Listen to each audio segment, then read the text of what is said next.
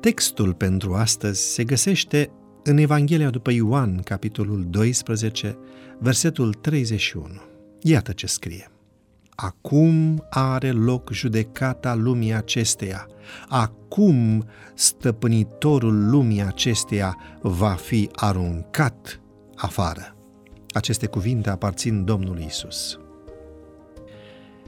Cea mai influentă lucrare a lui Johann Wolfgang von Goethe este Faust, al cărei erou încheie un pact cu diavolul, căruia își vinde sufletul în schimbul tinereții, cunoașterii, fericirii și întregului spectru de pasiuni și plăceri posibile pe lumea aceasta.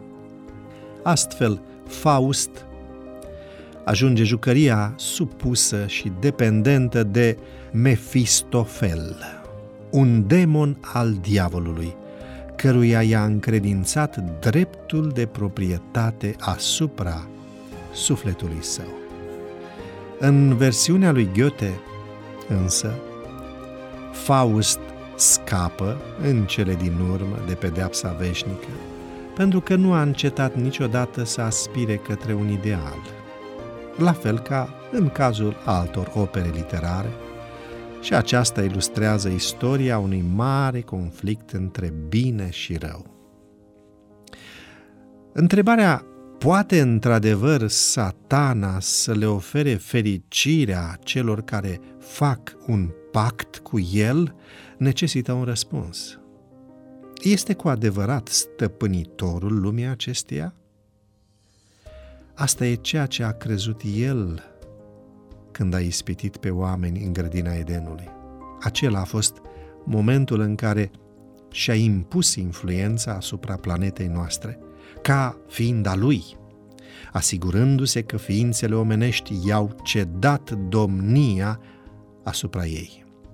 Iată de ce astăzi oamenii și ca urmare întreaga lume sunt dominați de el.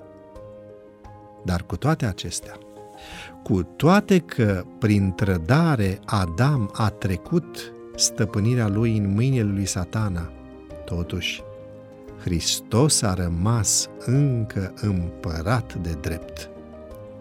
Satana poate exercita stăpânirea smulsă prin înșelăciune numai atât cât îi îngăduie Dumnezeu. Cum s-ar putea reduce la un lucru fără urmări farsa pretinsului regat al lui Lucifer?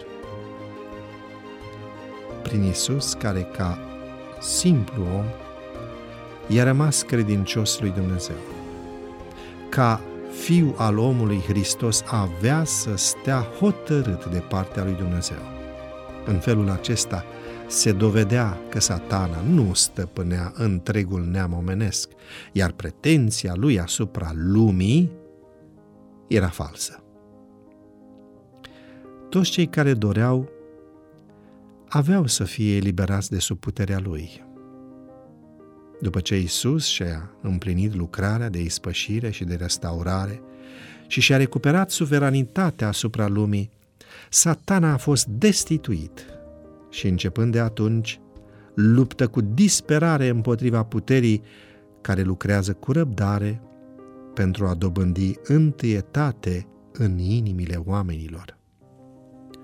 În mod curent, lumea pare complet stăpânită de satana, care susține că planeta îi aparține, dar nu este adevărat. Dominația lui nu este completă și nici nu a fost vreodată. Există vieți asupra cărora el nu domnește ca viața ta sau viața mea? Cu siguranță că a fost, nu o singură dată, pe punctul de a ne cuceri inimile, dar nu a reușit să o facă atâta timp cât mai avem suflare pentru a alerga la Isus și a fi eliberați de puterea Lui pentru a da mărturie apoi cu putere că există în ceruri un Dumnezeu. Dragii mei, haideți să spunem împreună astăzi Domnului Isus. Doamne, salvează-mă îți aparțin. Găsești podcastul Devoționale Audio pe diferite platforme de podcasting, Google Podcasts, Apple Podcasts, Castbox, Spotify, Breaker. Poți astfel să ne asculți pe telefon, tabletă și chiar în mașină.